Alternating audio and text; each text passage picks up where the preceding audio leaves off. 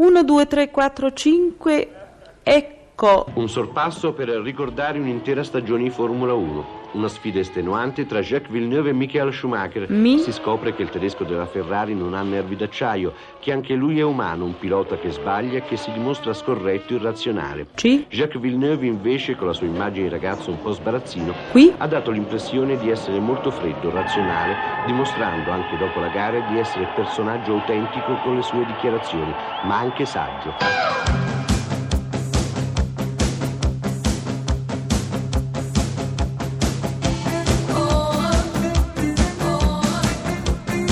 Pezzi da novanta.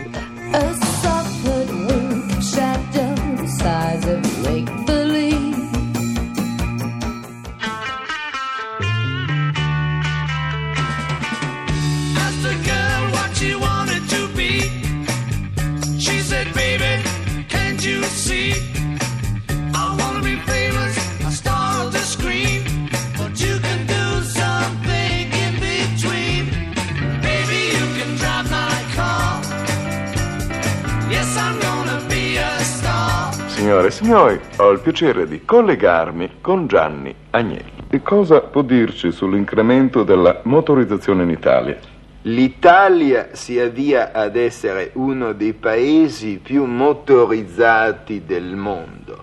Oggi, infatti, su cento italiani, ben settantacinque vanno in automobile. E gli altri venticinque? Ci vanno sotto.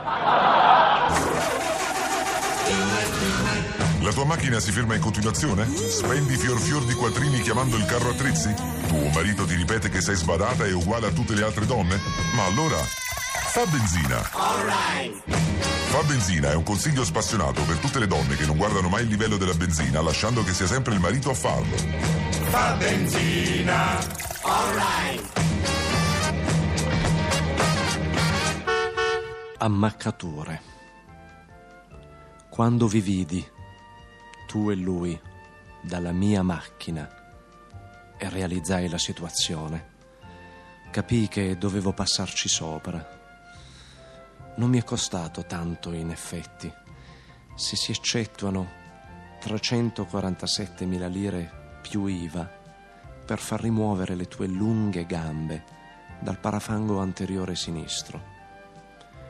Ora va decisamente meglio la macchina. Nuvolari è basso di statura, Nuvolari è al di sotto del normale, Nuvolari è a cinquanta chili d'ossa, Nuvolari ha un corpo eccezionale. Forse l'aneddoto più divertente sulla vita di Nuvolari eh, riguardava la partecipazione a una Mille Miglia, dove per regolamento bisognava correre in coppia, in due, e spesso si sceglievano piloti eh, per, eh, solo per la statura, il peso ridotto, perché erano più leggeri, certo. La macchina poteva andare più forte, e quindi un amico di, eh, di Nuvolari gli consigliò suo figlio.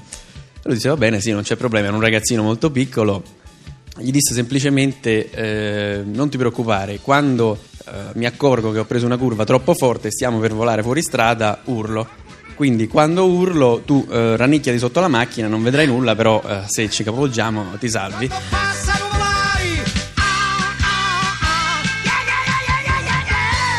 Fecero una, la corsa e poi il padre riprese il figliolo e gli disse beh, allora com'è andata? E il figlio gli disse beh, non ho visto nulla, perché Nuvolari ha cominciato a urlare alla prima curva e ha finito al traguardo, quindi andò così. Oggi, maestro, quale oggetto di tristezza vuole regalare ai tanti radioascoltatori del Ruggisci? Una cosa veramente tristissima, il telone dell'auto.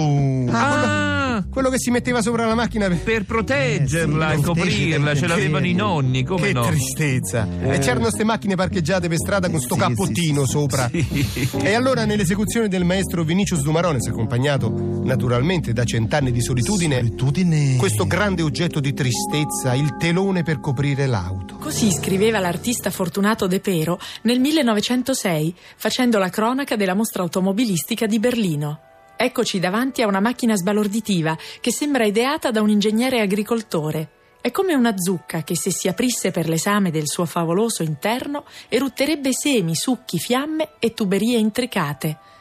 ma sembra anche un proiettile, pronto a tracciare parabole planetarie, a polverizzare fortezze, a far saltare qualche pianeta. Un buongiorno educato e cauto, sono il vecchio tellone copriauto, metteva povero zio Giuseppe sopra centoventisette, ero grigio topo morto, topo morto. Evitavo un grosso torto, cioè? Perché l'italiano una mano se mozza, piuttosto di vedere la sua vetturetta zozza. È giù, è vero, è vero. Non avevo un aspetto bello, no.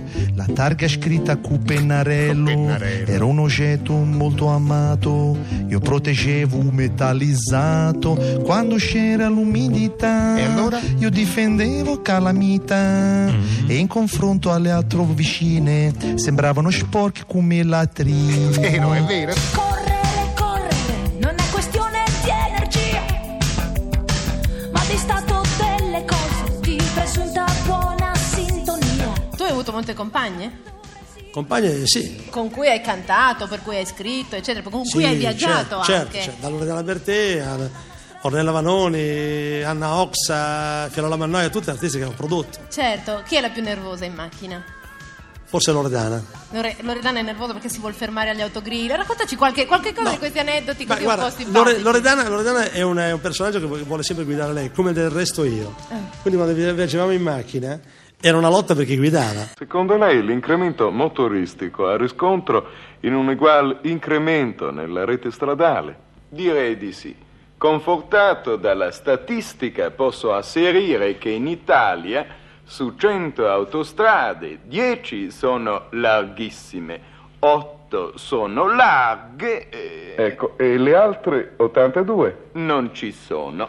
Ci congratuliamo vivamente con lei per il successo ottenuto dall'ultima macchina, la famosa Ammiraglia, progettata nella sua fabbrica. Però eh, si sa che intendete fare di più. Che tipo di auto lei prevede per lo specifico fabbisogno del guidatore italiano? L'auto del futuro è già progettata, ne ho qui un prototipo ancora in fase sperimentale che abbiamo ideato per accontentare le esigenze del guidatore italiano. Può illustrarci questo nuovo tipo di macchina? Sommariamente, caratteristica principale della macchina è l'automazione. Esempio, caso di automobilista costretto a frenare per lento passaggio di vecchietta sulle strisce. Per non distoglierlo dalla guida si è pensato ad un congegno elettronico che automaticamente manda in circuito una registrazione a mezzo di questo altoparlante. Non dai, scansami, se no te ne faccio!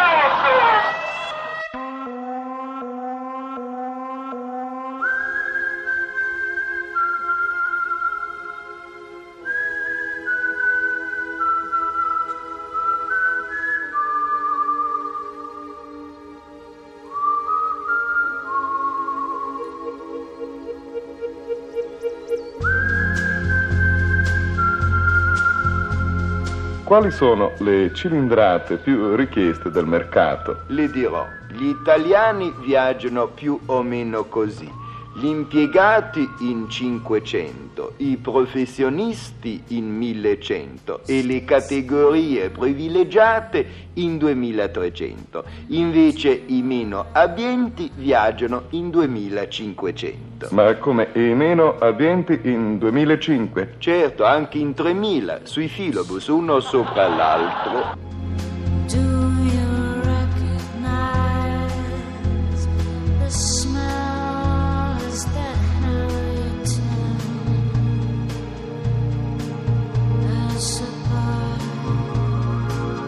Pezzi da novanta.